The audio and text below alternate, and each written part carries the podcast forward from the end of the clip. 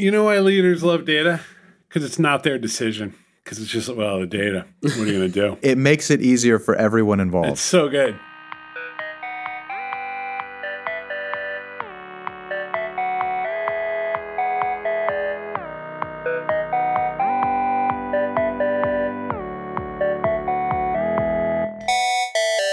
Richard, Yes, Paul. how you doing? I'm doing well, man. I just I'm in sweatpants. I've got I've got a lot of sweatpants, so I'm in sweatpants. wasn't looking for that, but I got it. So Here I'm gonna are. work with it. Okay. So listen, you ever put like a website out in the world or put a product out, like maybe in the app store? Ever had that? Ever done that? I have to Okay. varying levels of success, to be frank. What is extremely varying, right? Like it's what a world. So after it launches, Yep. okay, now what? How do you know? Okay, oh, we got it. We got. We figured it out. We figured it out. We're gonna get some users. What now, man? What? How do you know what happens next? You know, depending on when that I've been in the business for 25 years, and for a long time it was uh, one line of JavaScript for Google Analytics. That's all you had. You just dropped that in there, and it was right. Just drop that in there. Like it was crude. It didn't speak to success. sometimes you'd roll your own. Yeah, Sometimes you can roll your how own. many people. He was coming to the site as if it's you know a blog, so it wasn't great. Wow. You know, That's the thing. It used to just be real gross anatomy. Like how many people looked at pages. That was what mattered in the world. hits. How many I used to call them. unique I don't users. think. Yeah, yeah, yeah. So look, you and I were talking. We talk about analytics. We talk about product all the time. And it turns out we have some very, very analytics oriented people at Postlight. Interesting. Like who? Yes, wacky coincidence. Reed Whitmont is on the podcast with us today. He is in the product management group at Postlight. Reed, welcome to the Welcome, Postlight Reed. podcast. Hi there. Thanks, guys. Good to be here. You know what's great? Reed has one of the voices like I do, where people are just like people when they when they read me, they want me to talk like this because I'm a big nerd. But then you know I'm like, well, you know, let's talk about product. Reed's got it too. So this has now become a cool jazz podcast. Y- you got to come in like that. You just have to. There we go. Oh yeah, this is exciting. Let's talk about product. Yes, Richard, your voice you're you're like an animal compared to Reed. and me. I am an animal. Uh, can I share a feeling that I think many product managers feel? A lot of product management is the bobbing and weaving and ducking and jumping to get to the line. And then when you get to the line, you expect this moment of euphoria. And it is euphoric in that moment. But you know what's really depressing, Paul and Reed? Do you know what's really depressing? Day three. Day three. Oh no, no. I, I've actually warned. It's hard too because you, you actually have to coach the clients. You have to tell them like, hey, post launch depression is a thing. But you know what? Before we go in there, Reed, tell us about what you do at Postlight. Tell us about your job. Tell us what you do all day, and then then we can before we drill all the way into analytics. Sure thing.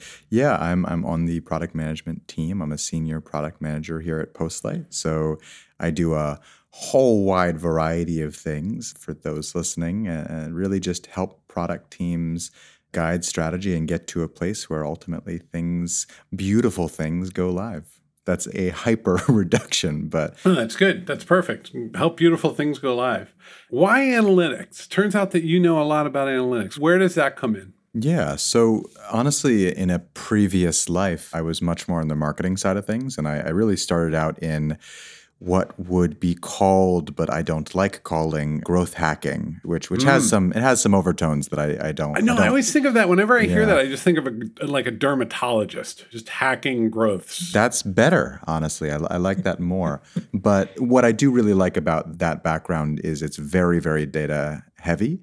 And one of the things that I've really noticed as I've as I've transitioned more onto the product side is the extent to which data is there. I mean, it's in the room, and there's you know there's there's very few people in tech who you have to convince that being data driven is a good thing. Everybody Right, right. knows, but the extent to which people are actually data literate, and the extent to which I've worked on more accounts than I can count, and yet I think there's maybe one or two that have had good analytic setups. And so I've just, it's a language that's always spoken to me as someone who's not a data scientist, but it, it's a place where I've always seen. It feels like somewhere that people are often very confused and overwhelmed, and to me, it's always been just fun, and I, I geek out on it. So it, it's a place that I've naturally just dived into more and more over the years. Define good. Like, what's a good analytic setup? It's a great question because I, I think there both is and isn't a clear answer here. There is because a good analytic setup is one which tells you what you need to know. And what you need to know is is every visitor tracked? Are you able to see how every visitor is moving through the pipeline, through your funnel, where they're coming from? Are you able to segment them and look at them in cohorts and understand how different user behaviors signal different outcomes? Things like that. But at the same time, one of the biggest challenges I tend to see in analytic setups is people overcomplicating and being unclean with the way they set up their data so that the things coming back are just there's a, a, a very common but very accurate expression garbage in garbage out. And essentially if you to put that another way it's very much a chicken and the egg situation in some ways for a lot of people which is to say you need to know in some ways what you want to learn when you're building your setup. But without that good setup you won't get that information. So you have to really build these things holistically. What's funny about features when it comes to these platforms these analytics platforms is I call it the 747 dashboard. I mean, you drop them in, and then all of a sudden it's a flood of not just data, not just raw data, but it's just a flood of like switches and filters. Some of them let you daisy chain the filters. So you're filtering this and then you'll mm-hmm. filter it again. And then once you got it to a good place, you can save it, right? Like, so a lot of the hard work, I feel like with a lot, that's what I mean, there's an industry. Let's point this out. Like this isn't just something that's a corner of product management. There are experts. Postlight has hired experts in the past to help us decipher the data that's coming in.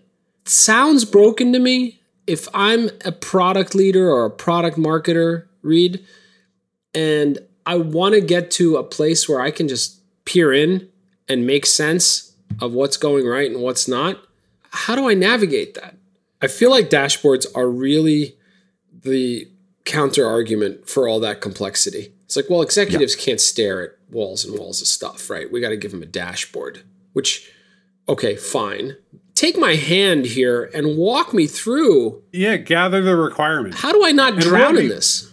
So I'd say if, if I were coming into a situation with someone else's analytic setup that I didn't build myself, which is generally the case, and mm-hmm quite frankly, with most long-term clients I've ever worked with, I've ended up rebuilding their analytics setup. So that's that's a, a side thing. But coming in and trying to find good data, I first need to validate does this analytic setup actually work? Like, am I going to get data from this that I can trust? So I'm going to check a few things. I'm going to check is the implementation correct? Is this showing up on every page?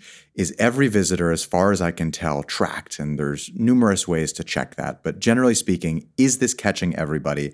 And is it catching everybody correctly? So, for example, one of the simplest errors that I see a lot is the tag, which is the actual bit of code that lives on a page that sends data to an analytics platform, firing or loading at the wrong time and actually creating a, a, user session that looks like something other than it is. So, for example, there's a lot of analytics setups I've seen where you'll have a 0% bounce rate, which is the amount of people who come to a page and then immediately leave. And actually, that's not true at all. It's just the tag is firing in a bad way. And so the data is bad. So, right off the bat, if I see something like that, I know, okay, there are parts of this data I can't trust. I want to check every single stage of my funnel and make sure that the data I'm seeing makes sense from what I understand, but also I want to run some tests on that to make sure is this data accurate? How do you run those tests? Is there a tool you like yeah. to use or is it is it just like point and click and go check? Like how are you validating? So it depends on the scale and on the tool I'm using, but let's use Google Analytics as an example because it's it's kind of the industry standard here and honestly I think the best. So with Google Analytics I would do two things. Say I was auditing the Postlight Analytics setup. I would do a few things. I'd use a kind of test view. So I'd set up a view that only sees my IP address and I'd run through the funnel and make sure that my session is being tracked at every stage along the way. I would also submit some fake form submissions and make sure that those are coming through correctly. And then I'd also compare because very, very, very, very few websites and products nowadays exist in isolation. So we have form submits, but those form submits are going somewhere else. So I'd check to make sure that the number of form submits and the timing on those form submits on our backend is the same as what's coming up in analytics. And there's a lot of ways just to to kind of sense check this. And I'm I'm not even looking for exact, exact, exact same, though if I don't see that, I'm I'm gonna be concerned, but just making sure, hey, is this data showing me what it should be? And are my traffic sources where people are coming to the website from? Are those all being properly labeled? There's a lot of places where people tend to make very simple mistakes that have very lasting consequences. Like when they're creating, for example, paid advertisements, you have to create something called a, a UTM, which is a, an urchin tracking. Mo- uh, I'm forgetting urchin what. was the uh, the progen. It came before Google mm-hmm. uh, Analytics. Wait, hold on. Let me pause because yeah, yeah. it sounds like Google Analytics is kind of the benchmark. Like when you're saying like, oh, you're going to need to make UTM like that. That is the industry. Like, is that still true? Or like, if I'm thinking analytics, am I just thinking GA, or are there other platforms that I'm I'm oriented around? So there's tons and tons of platforms in this space. GA is my favorite for a number of reasons, but I've worked with, oh gosh, 10, 15, 20 different analytics platforms and all all serve different use cases. GA is my favorite for web properties, but it's probably my least favorite for for mobile apps. And and when we're talking about things like UTMs, all of these things in terms of the way we're implementing tags, in terms of the way we're tracking things, these are relevant regardless of what thing you're using. For the most part, most of them function pretty similarly. It's just different ways of data visualizing. However, there are a number segment is a good example that do function in in some fundamentally different ways in terms of how they capture the data. But I always advise clients to steer towards Google Analytics because it's the most robust in terms of the amount of data it gives you and also one of the and there are people who are going to hear this who are going to very strongly disagree with me but i think one of the simplest to implement because it's been around for so long and and the the documentation around it is really just so robust and it just works it just works very well so a lot of our listeners are pms but a lot of them are going to be you know coming at this from various different angles talk about some of the things you can measure right because it's yes you can pages, IP addresses, unique users. I think like mm-hmm. people understand that. But now I can instrument just about anything. So like what are we measuring like objectively? What are those things? It's a great question because I, I think honestly one of the things I see most around analytic setups is people who implement or people who are responsible for reporting on metrics getting so excited about all of the data points they have and also kind of getting overwhelmed and really just not knowing where the story is. And and I always recommend taking a huge step back here and going back to basics. And what I mean by that is at the end of the day, the most important thing is what does your funnel look like? And where along the funnel do you have the largest opportunities for improvement? That's the single most important thing. And surprisingly, that's a question that almost no business I've ever worked with have, has really been able to answer. They've had stories about, oh, you know, we've got a conversion problem. Oh, you know, we've got a traffic problem. But then when you look at the actual data, it's often a very different story. Let's take 60 seconds and give people the 101 sure. on funnel. The idea of a funnel, I think, predates the web. I think funnel is a sales funnel, it's a marketing and sales term. I mean, originally, originally it's a V shaped sort of cone thing that you would pour liquids or, or solids into in order to make them exactly yeah. but now and this ties into the term user journey and all that but what is a funnel yeah so a funnel and that plastic or glass or metal implement in the kitchen is actually a great thing to, to think about here because the idea is at every stage of the user journey. So that's from a user having no idea that your product exists to a user being a dedicated long term user and actually referring other customers, it gets a lot narrower. So you've got, say, 100 people in the world, that's the population of the world, and of those, maybe 50 know about your company because we're just knocking marketing out of the park. And of those 50, 25 come to the website. Of those 25, five of them click on the call to action button and create an account or whatever our, our thing is of those five in a year, one of them is still there. And maybe of that one, well, I should have picked a larger sample size, but uh, yeah. the whole idea is going from a yeah. really big number to almost always a really, especially in things like like our, our work, right? Where we we might talk to thousands of people a year and 20 of them would become a client.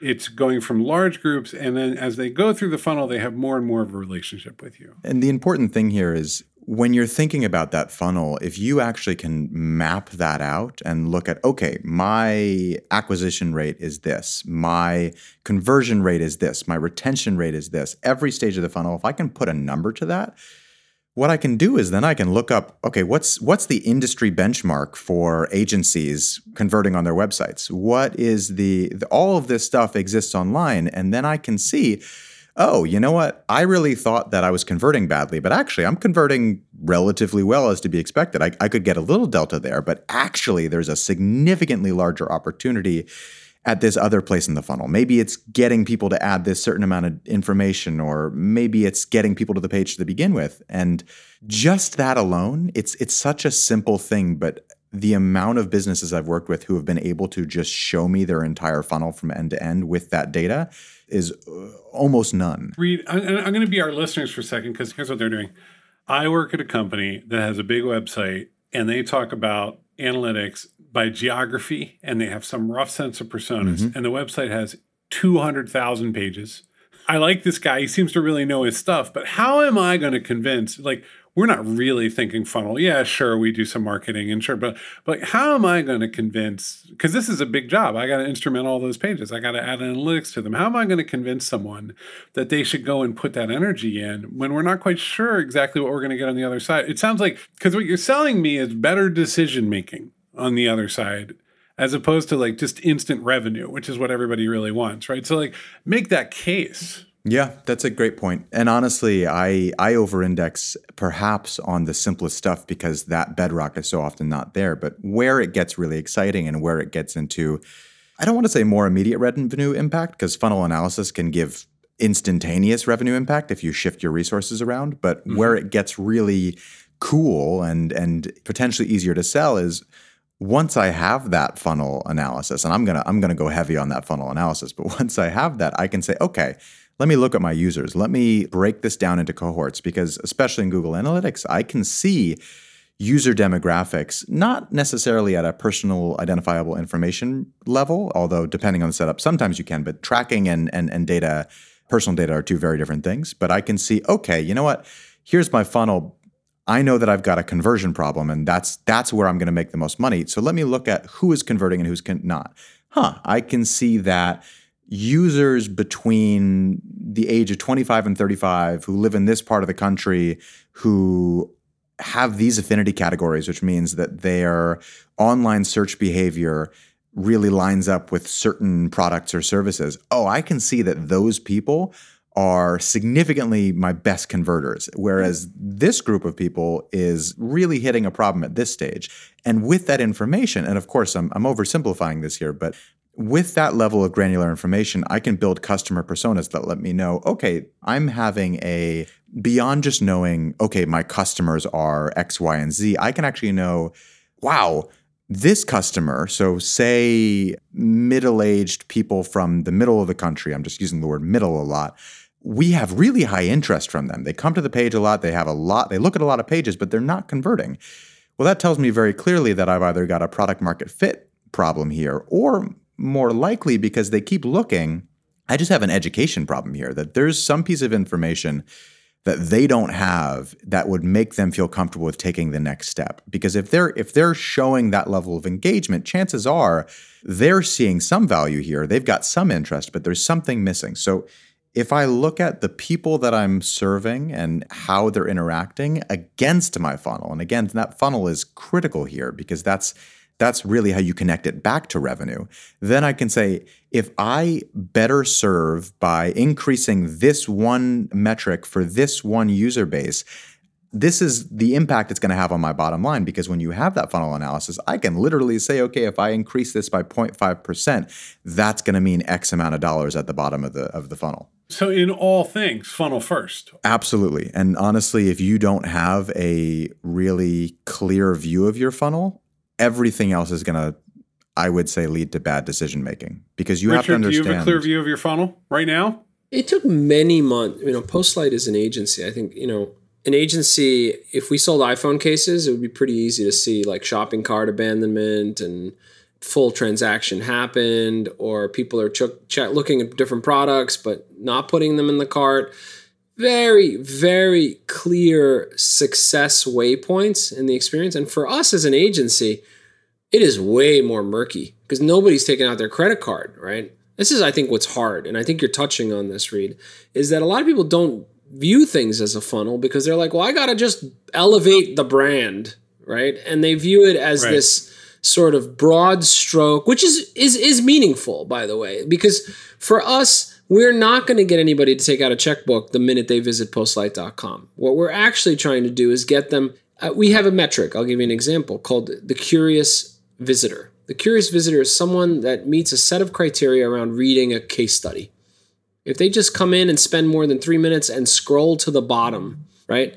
a very particular behavior that's success. And we actually have a dollar value on that. Like we our goal is to make it not cost us too much to get somebody to do that right? It's not a funnel that translates into revenue in a very clear bright line connection but it is our funnel. And i you know i think what's interesting about what you're saying is, is that most people just don't bother. They throw money at it. I think a lot of the wealth of facebook and google because people just have budgets and they're like, well, the site's up, the colors are bright, let's go. And they just throw gobs you know of always, money at it, right? You know what I always think about this? Most people stop at brand. They're like, all right, well, logo looks good. We got our marketing message. We're just going to go with it. And like, where I always thought Postlight did well, I'm about to say I think we did something well that I was partially responsible for. So that's annoying. That's so okay, Paul. That's okay. Postlight decided early days, because I'm like, ah, oh, God, you know, agency marketing is grisly. It is just sort of like real, just red meat, like, you know, let, let me take you out to drinks kind of stuff. And it's also, we're tech and we're kind of, we're product, we're not, but we, we represent an industry that a lot of people are very confused about. They might be people who could work here who are confused about their careers. They might be people who have been told that they need to update or do something with their digital strategy. And even the people who are deep in the industry have a lot to learn at all times. I mean, that includes us. And so we decided always that like advocacy would be the core of the message. We would always advocate for potential employees, for careers, for the careers of the people who talk to us, for the client's success. Advice. What, Give advice. Be generous. Give good advice. But even a little further than just advice and be generous, like we will try to help you get to your next thing, just like we always will. And so if you keep coming down the funnel, and the funnel could be like you would come to an event at Postlight pre-pandemic and so on and so forth. We will always try to take that minute and listen to people and try to get them to their next thing. And that theme makes thinking in terms of the funnel first a little less cynical, a little less how do I march them along. It's like I'm helping them as we go. Mm-hmm. The other nice thing with an agency is like no one buys services casually. Like they need and want what we do before they get the checkbook out. You're never sort of like, oh, you need an 80 inch LG TV, you know, to someone who's like trying to trying to buy food that month. Like it's not not that kind of business. But anyway, like when people are going to hear funnel, they're going to just hear like marketing, and like, and I actually think that you can be a lot more proactive and productive. And then back to that curious visitor, right? It's the person who is trying to move forward something in their career or something at their company and get it done. I want to go back to when we started the podcast uh, about what I said about, you know, that sort of sad moment, day three. I think what's interesting here, Reed, and I want you to speak to the product managers that listen to this podcast, all 500 million of them. product management doesn't end when you launch. A lot of PMs view that as the culmination, which frankly, it's a grind and you do want to take a breath and celebrate and get out some champagne. But there is real work around how that product is received by the world and tweaking and touching it. So, if you could talk about that a little bit and eh, speak in the context of advice to product managers out there who are so oriented around the launch, they just want to get it out and they want it to not break. Like that's their yeah. line. That's their line. I mean, I, I think you know, as a product manager, that's I, I, I get that. The way I think about it is everything up to launch is building a hypothesis. You're doing user testing. You're asking these questions, and of course, when you build a product, user user strategy and user data should already be part of it.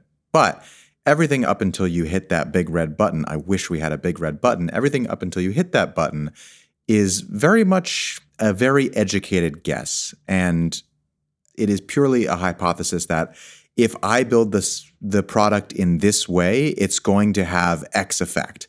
And if you are not then seeing what happens and continuing to improve that product and continuing to to tweak and refine that product based on how your users are interacting with it it's not only a failure i think but but a real missed opportunity. So many of the most kind of interesting pivots I've seen in products I've worked on have been around users latching on to a feature that nobody expected they would really gravitate towards, and then shifting the entire product to focus on that because that had the best engagement. That's where users were finding the best value. And without analytics, without looking at how users are actually behaving, that can too easily be just based on having user conversations which is which is invaluable but it also can be very misleading because, you know, and I, I'm very guilty of this as a human, it's so easy to anchor to the things that we expect, to have expectations and then hear those expectations reflected in the conversations we have. Even if we talk to 100 users, even if we talk to 1,000 users, if we're just having a qualitative conversation, we're going to hear the things that we want to hear. And there's ways around that, but ultimately, it's impossible not to bring the self into that. And that, of course, is true with everything that we perceive. But when you're looking at data and and especially you know when i think about going into an analytics setup i'm not going in just seeing what jumps out of the numbers at me, although sometimes I do that because it's fun. I'm going in with a hypothesis that I want to test. My hypothesis is this change had this effect, or users are interacting in this way. Mm-hmm. And when you have that clear question, it's very easy to find an answer so long as your data is, is valid. And then that can flow right back into the product decisions you're making because the whole thing is, is very, very, very cyclical. Reed, where do analytics people like hang out if somebody's interested in this and doesn't just want to install GA but wants to kind of get an understanding of this world? Let me start by saying that I am very good at building things on the internet and not the best at using it myself. I don't hang out on any social platforms really. Is not who I am. So I will say that the friends of mine and the people I learn from who are, are deep, deep, deep into this world. I know Reddit is a place that a lot of conversations happen. There's some really great Facebook groups around this that I know, uh, at least back in the day when Facebook groups were a, a big, big thing, were the place to be. There's lots of talks on this, lots of just any site that is really group focused. I've stumbled into some really fascinating discussions, but uh, I'm the wrong person to ask about hanging out online. Totally fair. Rich, you were going to ask a question. Well, no, I wanted to. I want to go back to what Reed was saying. Let me say something overly dramatic. When a product leader launches a product, that product really is a representation of their decisions and their opinion and their strong minded belief of how the world works. And yep. it is really, really painful to find out you got 60 to 65% of it wrong, right? It is the world, and that bias is natural and normal because you made a host of bets until you got to that point, right? And great product really comes out of a place of humility in that you're willing to say, oh, God, you know, how could people not get this incredible feature that I invested so much energy in and convinced the powers that be that it was worth the budget and nobody's using it, right? And that's because people are going to do what they're going to do, right? And I think really great product leaders and product managers want that data, that real world data, real bad, so they can tweak and adjust. That was a setup for a question, believe it or not. I see where it's breaking the analytics has revealed something to me and I see the gap. Let's go back to the product now and make those fixes and make the, let's call them fixes. Usually you'll say we need to make some changes because for a lot of people who are who are responsible for this stuff, they have to go get money for this. The business world still has not wrapped their heads around the fact that software lives beyond launch.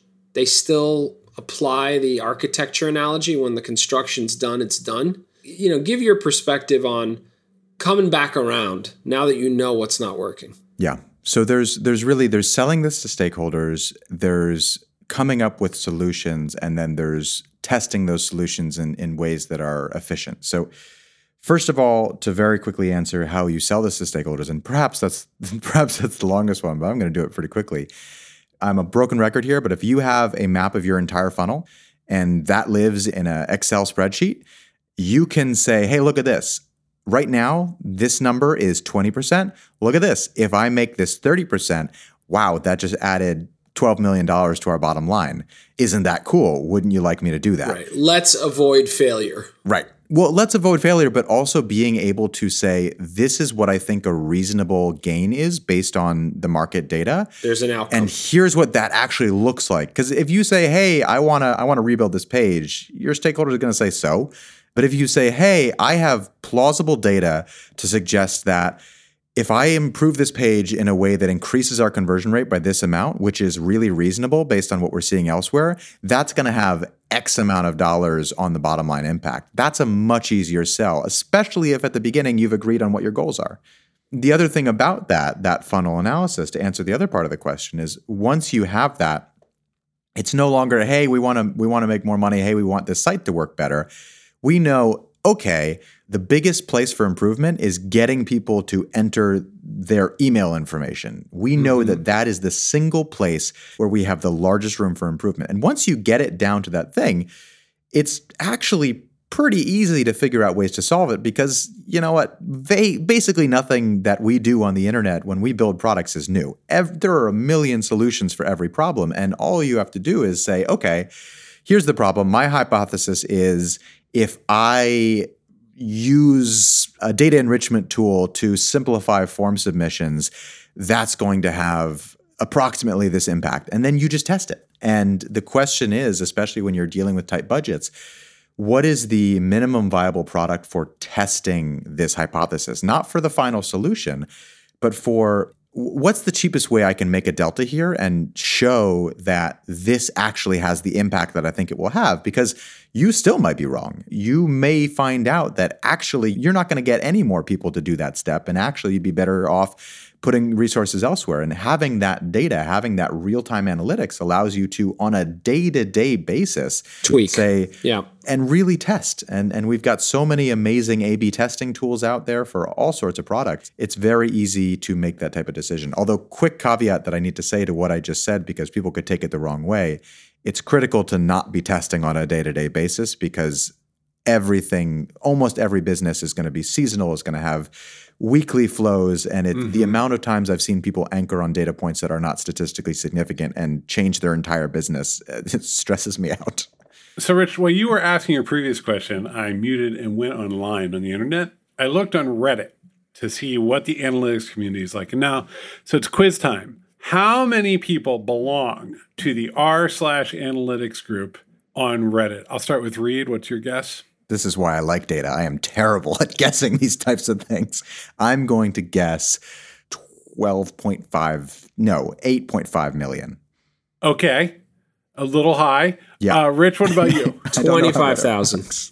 Okay, you're both extremely wrong, which is why I asked this question. It's 115,000 it's all the stuff you'd expect. It's like my boss told me we have to replace Chartio for our dashboards in the next right, two weeks. it's advice. Interesting yeah. job in that a lot of people on Reddit are saying, "Hey, there's also Google Analytics has 10,000 members. Like you know the."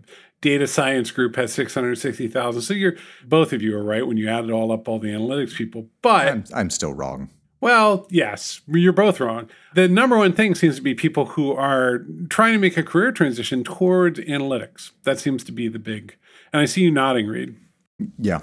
This was great. Uh, Reed, you mentioned Google Analytics. Let's close it with a question. Top two or three tools that you think are great to look into for anybody who wants to get better insights and better analytics around the platforms they're launching. All right, there's two answers to this. top three analytics platforms to be competent in are Google Analytics, Firebase, and segment, I'd say. But I'd also add to that the number one tool to gain proficiency in if you want to learn this and you want to know how to do it is Google Tag Manager. Google Tag Manager is the way you implement almost anything in in a significantly less code intensive way. It is how you can run a lot of different types of, of testing tools. It is a deeply useful tool for event tracking and really understanding implementation, which is the place that most analytics setups fall short. It's mm-hmm. the most undervalued tool in the analytics wheelhouse, as far as I'm concerned. And it's really the way to wow people. Let's summarize a little bit. First of all, let's say you're at that hypothetical company dealing with a bunch of products. You've been told to get better about analytics in some way or the other. There are some tools to use, but first thing first, absolutely define your funnel in a good, clear way. Make sure that people understand where they are in the funnel before they instrument everything and start to track the analytics. And then move on to your tool, set it up, and get into Google Tag Manager. I'm going to go do it. I need to go learn some analytics if people want to get in touch with with Reed, Reed, how do people get in touch with you? That's a great question. As I said, I'm terrible at internet things, but uh, you can find me on LinkedIn. I'm Reed Whitmont. I'm sure my name will be in the podcast description. I'm also, you can reach out to Postlight at the generic email address, or I'm reed.whitmont at postlight.com. And this is this is really, really just the tip of the iceberg. This is this is the simplest stuff and there is there is a world of pure imagination once you dive in it's so much fun come with me all right great well, you know, you referred to the general Postlight email address, hello postlight.com. Everybody go articulate your funnel. Thank you, Reed. Thank you, both. Everybody have a great week. Let's get back to work.